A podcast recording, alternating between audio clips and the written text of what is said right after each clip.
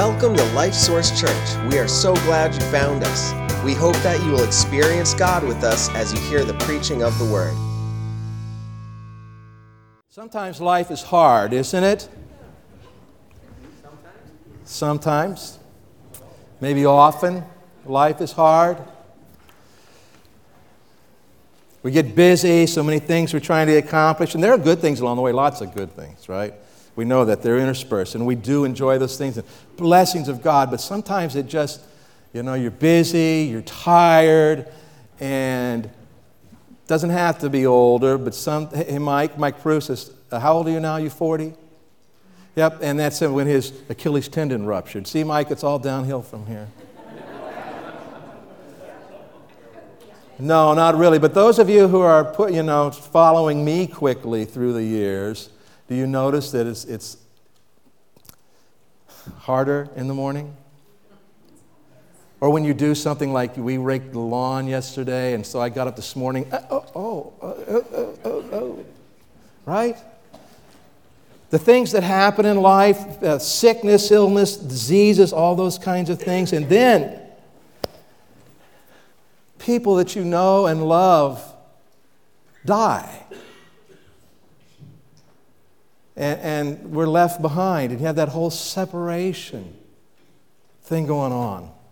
So, even though there's lots of good, there's, there's so much along the way that just like, oh, this isn't good. And, and here's the deal What I want you to see is we somehow, as human beings, we have this lingering sense.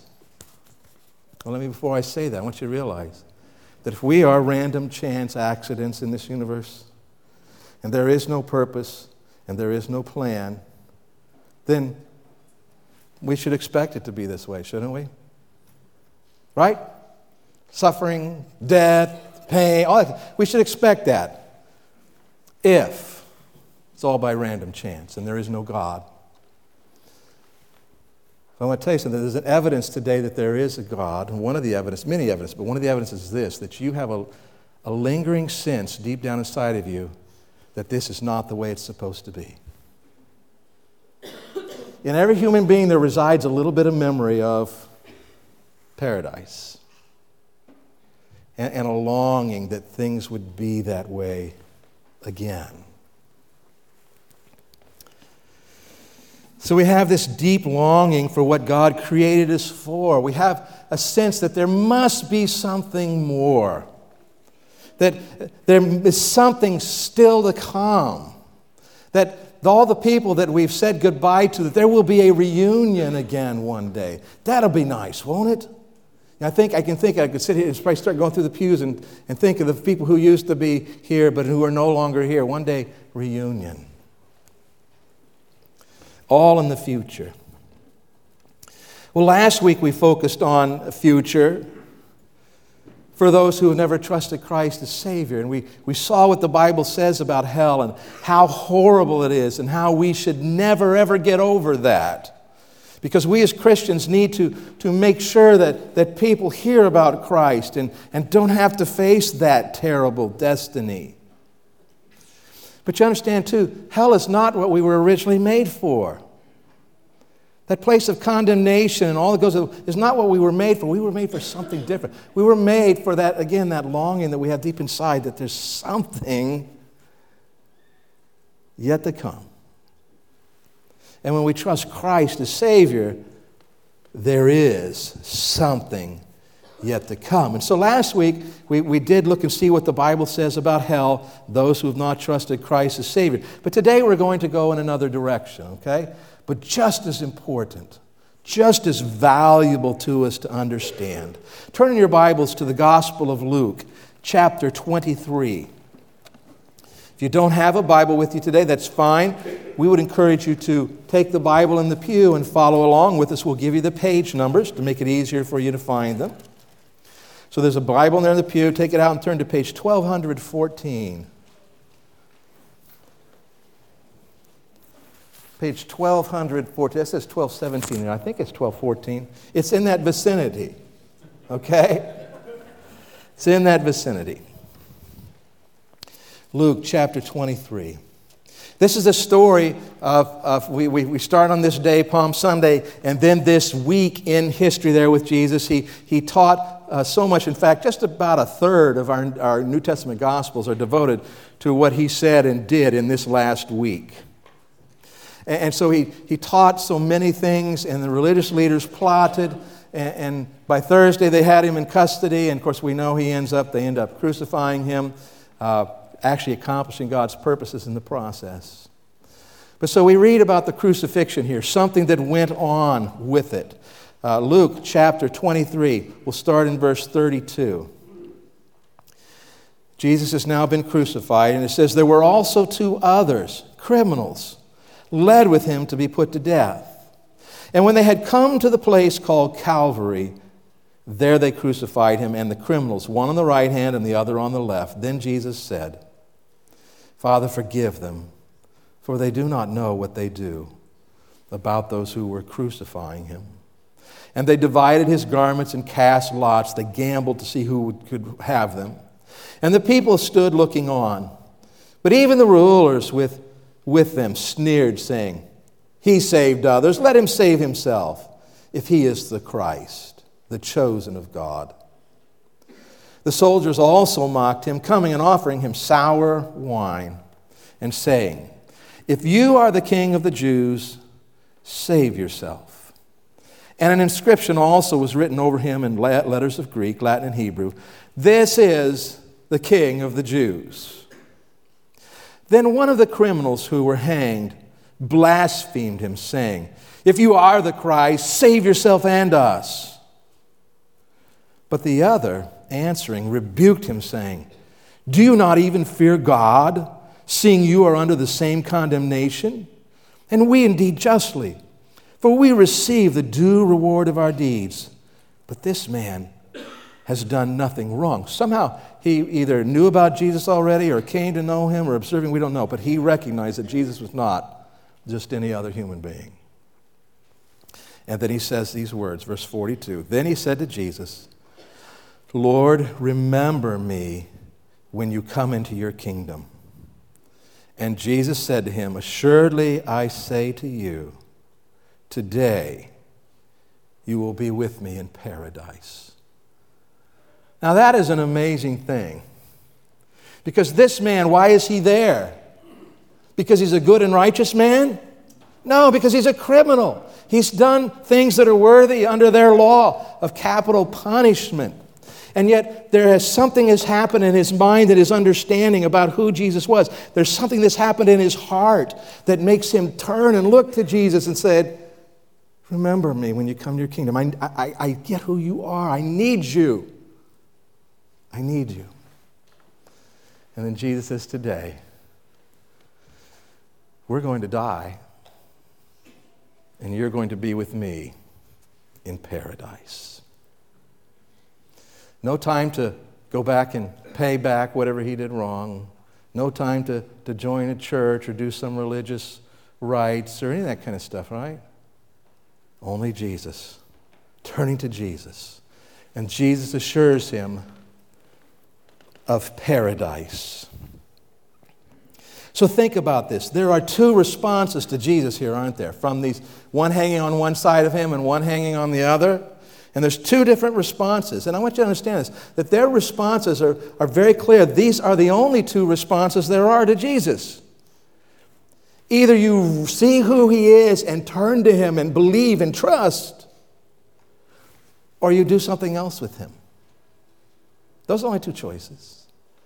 And it's only the choice where you turn to him, trust, and yield yourselves to him that you get paradise with him. Well, we want to talk about this paradise and the place of the dead today, the place of the righteous dead. And so, who went to paradise? Last week we talked about who went to the place of dead, which we would consider hell, the place of torment. That's those who have not yielded to Christ, who have, have continued to live life their own way in contra, uh, um, contradiction to God and what He says. Now, paradise was also the place of the dead. At this point in time, uh, it was still the place of the dead, and there was a place of dead called paradise, which, which we would consider to be like heaven. It was a place of peace and comfort. And the people who were there were the ones who had realized that they had sinned and needed God to forgive them. And they had yielded to Him and trusted Him in that and said, Not my ways anymore, God, your ways. I'm turning to you. I'm trusting you to save me. And, and so, this idea of paradise was where saved people, people who were saved from hell, went before Christ died and rose again. It too was a holding place in a sense, a place of comfort, a loving relationship. And when Jesus died on the cross for sin, this is where he went. He spent three days with these people down there. People who didn't know who Jesus was, right? In the Old Testament, they knew they had sinned and they knew God was sending a Messiah, and they said, Oh God, I, I trust you. I'm going to trust your provision for me and forgiveness of my sins. And, and they were there in paradise. Now, Jesus, the actual Son of God, the fulfillment of all the prophecies, shows up, and the Bible tells us he talked to them, he preached to them, he explained to them, he told them about the whole fulfillment of all of these things. And when he ascended then to his Father after his resurrection, the Bible tells us that he took all of these people with him. He took paradise with him to what we now call heaven. And so before this time, people, when they died, went down to paradise. But now, when we die and go to heaven, we go where? Up. Now, I'm not going to worry about where, if up is from the United States or from China. We get the idea, right? The up, upward to God. And I want you to notice this. Where is Jesus going when he dies? Where's he going? What does it say? Today you'll be with me where? In paradise. Jesus is going to paradise and he's taking someone with him. We need to do the same, don't we? Those of us who are going to heaven, we need to be taking people with us. Well, let's talk about heaven now. Turn in your Bibles to 2 Corinthians chapter 12, page 1335. 2 Corinthians chapter 12. The Apostle Paul here tells a story about a man, and, and uh, most Bible scholars believe the man he was talking about was himself. But we see here that the Bible again speaks of heaven as paradise. Chapter 12, verse 1, he says, It is doubtless not profitable for me to boast. I will come to visions and revelations of the Lord. So here they are. I know a man in Christ who 14 years ago, whether in the body I do not know, or whether out of the body I do not know. God knows. In other words, Paul said, I experienced something. Whether God took my spirit and I saw it, or whether he took me and saw it, I don't know. But it was very real to him. He said, Such a one was caught up to the third heaven. Third heaven, what do we mean? Just real quick, so you know, the way that they looked at the world, the first heaven was our atmosphere. Okay, that was the first heaven. The second heaven is all the stars and galaxies and planets, everything else out there. And the third heaven was where God's presence was manifested. That's where he took paradise. So he says, caught up to the third heaven. And I know such a man, whether in the body or out of the body, I do not know. God knows how he was caught up into, see, caught up into paradise and heard inexpressible words, which it is not lawful for a man to utter.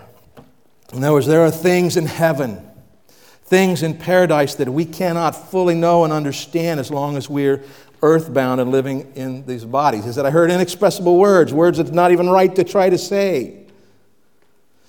And we don't know what it will be like, do we? We really don't know for sure what it will be like when we, if we die now and go to heaven. But I think we can consider the kinds of places that we view as paradise here on earth, right?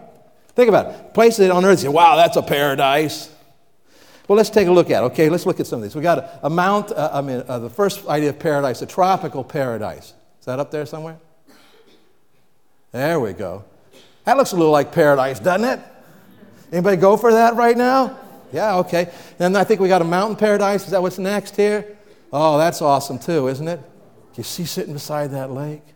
And, and I don't remember what the next one is. What's the next one? Oh, yeah, something beautiful. I mean, it may not be paradise to you, but there's something about farm country. You know, it's just a sense of wholeness and goodness. And then the, I think there's one more. Yeah, how about just that garden? Some of you, how are gardeners? That looks nice, doesn't it? That's a place to bring healing to your soul, isn't it? Paradise. We, you can put in your own idea of what paradise is in that sense, but I want you to understand heaven is better than that. Heaven is better than this. Remember in our passage today, with the criminal on the cross, what did Jesus promise him? Did Jesus say, Today you'll be in paradise? I'm tricking you. Did Jesus say, Today you'll be in paradise? Today you will be with me in paradise. The Bible presents the hugest blessing of heaven as personally being in the very real presence of the Lord in a way that we are unable to experience here on earth. Second, you know, turn to 2 Corinthians chapter 5 says that when we are absent from the body, we are present with the Lord. And as long as we are in the body, we're absent from the Lord. And he says we would rather be where? Absent from the body and present with the Lord. To be with him will make it heaven. Now, understand this that this is why people who aren't all that excited about being with the Lord in the here and now aren't all that excited about heaven. Right? Why would you want to go to heaven and be with someone who you really don't care about being with now? But the reality is that being with the Lord in heaven will be better, far better than anything here on earth. Far better. Think of what's awesome here on earth the, the beauty of creation, right? From the flowers to birds to trees to ocean, the mountains, and on and on it goes. How about the best food and drink in this world? That's good sometimes, isn't it? I mean, it's just good. The most amazing, and, and I say this very carefully, listen, I say this carefully. The most amazing experience of physical intimacy a man and woman can experience together. But the Bible says to depart and to be with Christ is far better, far better than the best that this world can bring you. Because you see, when sin first entered the world, it messed everything up. Every negative thing, every hard thing, every hurtful thing, every longing that's not fulfilled, all of these things came because sin came into the world. And so when we go to heaven to be with Him, that's all taken away all taken away. And so, heaven, always look forward to it. Let it shape your, your life as a Christian. Look forward to it and take people with you. Take people with you. Anybody ever come to you and said, Hey, wow, we ate at this restaurant the other night? It is an amazing restaurant. We loved it, had a great time, it's a great atmosphere. Food is awesome, and the prices are okay. Tell you what, we, we want you to come with us next time we go. And you, have you ever done that? You ever invited somebody to go out to eat with you? Or been invited, right? You want you take someone with you to something that's good. How much more should we want to take people to heaven with us? That they can experience what we're going to experience. Turn to John chapter 14, page 1241.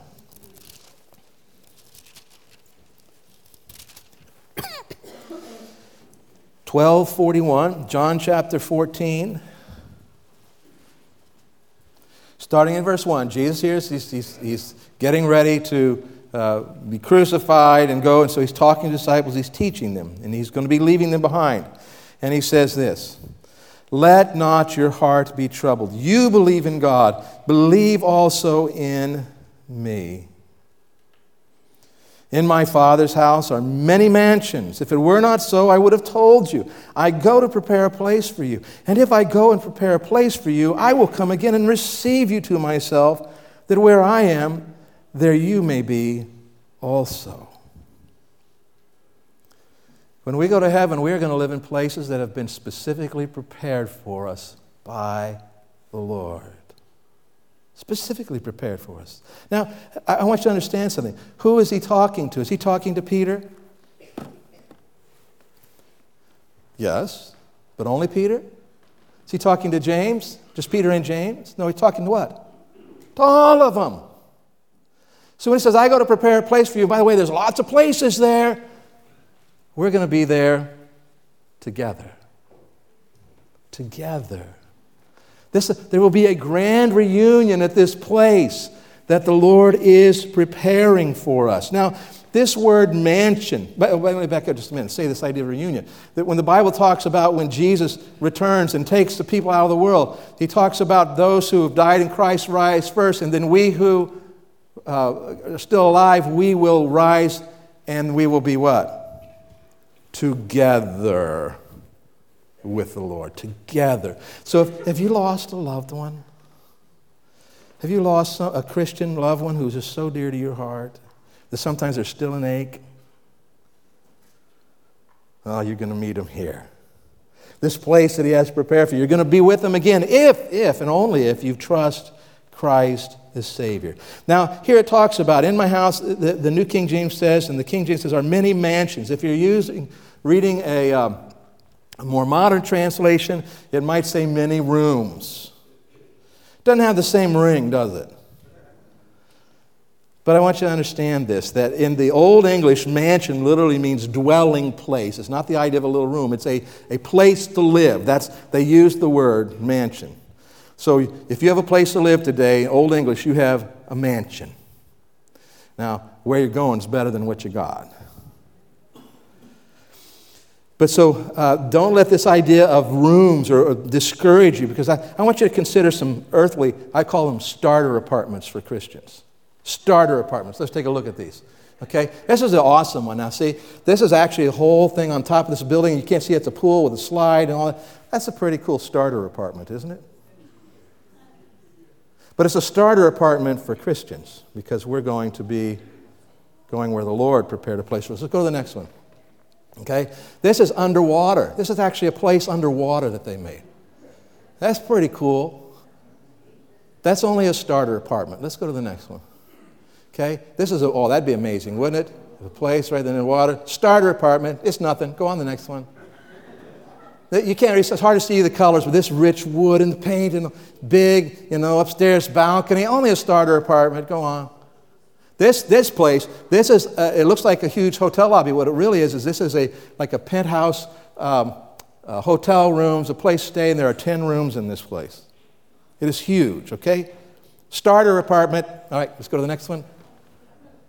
Oh, this is awesome. You can see up over the beach. Beautiful. Starter apartment. Is there another? Yeah. This one, just, this is just classic, classy. Only a starter apartment. Beautiful starter apartment. I'm just getting tired of all these starter apartments. Don't show me any more starter apartments, okay? I want to see the, the ones Jesus is making. These are only starter apartments in comparison to what the Lord is doing. And really, I don't think these can compare to where we're going to live in heaven. On top of which, we're going to be with Jesus, with the Lord. And because, again, notice that something important about heaven. Jesus makes it clear in, here in John 14 I will go and bring you to myself. Jesus is what's really going to make heaven heaven. He is. So, heaven, always look forward to it. Take people with you. Now, what's really cool is this we have this mindset okay, this is earth, um, and then there's heaven, Okay, two different realms, and that's true right now. But I want you to know something. There's a coming a day sometime in the future when God is going to turn earth and the entire universe into one heaven. Into heaven. This earth and the universe. It says he's going to, to redo this earth. He's going to redo the, the, the space in the universe. He's going to redo all that, and it will all be heaven then new heaven and new earth. Turn to Revelation chapter 21. Now, here in Revelation, we find a lot of things about heaven, uh, but it's all about this future heaven, and we, we tend to equate this uh, with heaven now, and I'm sure a lot of it is just like heaven now, but I want you to see where we're headed. Revelation 21 1. Now I saw a new heaven and a new earth. For the first heaven and the first earth had passed away. Okay? So all things are going to be made new, and I think, I believe, restored to their pre sin glory, or maybe even better. And then he says this also, there was no more sea. That disappoints me on the face of it. I love the ocean. Um, but the way that they saw the ocean back then was a lot different than the way we see it today. because of the way life was. But I want you to understand this. When it says no more sea, it means no more seas as we know it. Because when we go into the Bible and look in the prophecies of Ezekiel, we discover there will be a lot of water. And there will be many sea creatures, many creatures that live in that water. And most notably, that these bodies of water will be mostly fresh water and life giving. It talks about this water coming down into the Dead Sea, which the Dead Sea now is so salty, nothing lives in it. There is no life in the Dead Sea. And it says that the waters will come down into that sea and will heal it, and life will be abundant in it. So there will be large bodies of water. And I, I, don't know if I put a picture of, yeah, okay. The picture before this we, we saw was the sea the way it would be envisioned by them. But this is, this is, this is not a sea. This is Lake Michigan. We can have a huge body of water, can't we? Without having the oceans as we now. So the point is, we don't know. But I got to tell you this I wouldn't worry about it much because this is going to be heaven and whatever's there is going to be better than what's here? Okay. So then we have this description of new heaven and new earth. And again, these are the ones that we often think of. Let's read on, starting verse 2. Then I, John, saw the holy city, New Jerusalem, coming down out of heaven from God, prepared as a bride adorned for her, her, husband. And I heard a loud voice from heaven saying, Behold, the tabernacle of God is with men, and he will dwell with them and they shall be his people. God himself will be with them and be their God. See, that theme keeps coming up, doesn't it? All right? And God will wipe away every tear from their eyes. There shall be no more death, nor sorrow, nor crying. There shall be no more pain, for the former things have passed away. That's enough to make a Baptist preacher want to run around and dance, you know? Anybody happy about that? I mean, when I, when I counsel with people and you see the anguish in their soul and the pain and all this kind of stuff, it's going to be gone, gone, doing away with all death. All death going to be gone. No more crying. No more suffering. No more reason to cry. There are reasons to cry here. No more reasons to cry then. Let's re- jump down to verse 9. Then one of the seven angels who had the seven bowls filled with the seven last plagues, came to me and talked with me, saying, Come, I will show you the bride, the Lamb's wife. And he carried me away in the Spirit to a great and high mountain and showed me the great city, the holy Jerusalem, descending out of heaven from God, having the glory of God. Her light was like a most precious stone, like a, a jasper stone, clear as crystal. And she had a great and high wall with 12 gates and 12 angels at the gates and names written on them, which are the names of the 12 tribes of the children of Israel. Three gates on the east, three on the north, three on the south, three on the west. Now the wall of the city had 12 foundations, and on them were the names of the 12 apostles. And he who talked with me had a gold reed to measure the city, its gates and its wall. The city is laid out as a square. Its length is as great as its breadth. And he measured the city with the reed 12,000 furlongs. That's about 1,400 miles, okay? Its length, breadth, and height are equal. Then he measured its wall 140 cubits, 260 feet wide, this wall, according to the measure of man, that is, of an angel. The construction of its wall was of jasper, and the city was pure gold, like clear glass. The foundations of the wall of the city were adorned with all kinds of precious stones. The first foundation was jasper, the second sapphire, the third chalcedony, the fourth emerald, the fifth sardonyx, and then sardius, and chrysolite, and beryl, and topaz, and chrysoprase, the jacinth, and amethyst. The twelve gates were twelve pearls. Each individual gate was of one pearl. That's something, isn't it? And the street of the city was pure gold like transparent glass. It's a lot, and it's more than we can really figure out. The size and its beauty. Look at the jewels, right? Look at the, what this means is the colors. All these different colors and, and stones uh, will be part of that. And then, of course, what we really think of, and so often spoken about heaven, streets, what? Of gold. Streets of gold. Their gold is just going to be pavement.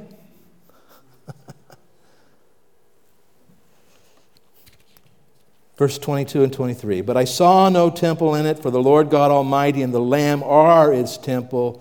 The city had no need of the sun or the moon to shine in it, for the glory of God illuminated it. The Lamb is its light. The presence of the Lord provides the light.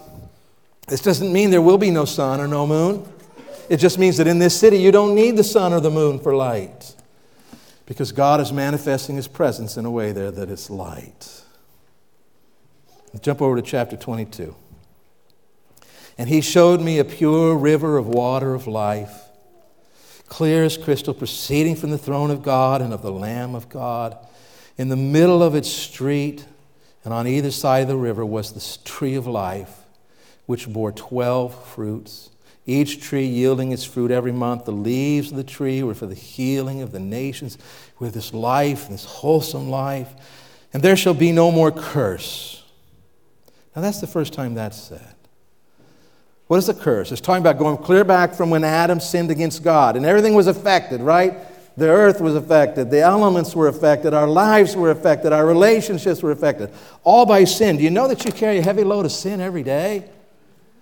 Even if you aren't choosing to sin, you still carry all of these burdens that go along with sin. And somehow, rather, we're going to step from here to there and it's going to be gone. Would that be nice? Gone? This lightness. I didn't realize how much I was carrying. There will be no more curse, but the throne of God and of the Lamb shall be in it. His servants shall serve him. They shall see his face, and his name shall be on their foreheads. And I'm not sure what that means. I don't think it means anything weird, okay? It's the idea we have this connection with him. There shall be no night there. They need no lamp nor light of the sun, for the Lord God gives them light, and they shall reign forever and ever. Listen, heaven in eternity is a real place. It's more real than this place. Doesn't seem like it to us, doesn't it? Right now, it seems kind of concrete to us, doesn't it? And heaven's sort of a fuzzy thing. But when we get there, we're going to discover that this was the fuzzy place. Uh, C.S. Lewis talked about it. Like right now, I'm casting a shadow here, but that shadow, see me on the wall? Can you see me on the wall over there? That's not me, right? That's my shadow. But what he says is this that where we're living now and what's now is like that shadow, and heaven's like the reality. And see, somehow deep down inside you know that. Because there's a longing there for what you were really made for that sin has so long prevented you from experiencing. Heaven, always look forward to it and take people with you. And I'm skipping forward a couple of slides there, John. I want to ask you a question. Do you want to go to heaven? No, we don't want to hurry up the process. God will get us there when He wants us there. But yeah, if you want to go to heaven instead of hell, which we all deserve, then you have to receive Christ as Lord and Savior. There's no other way. The same verse where we read, he says, I'm going to prepare a place for you. He says, No one comes to the Father but by me. You have to come through Jesus.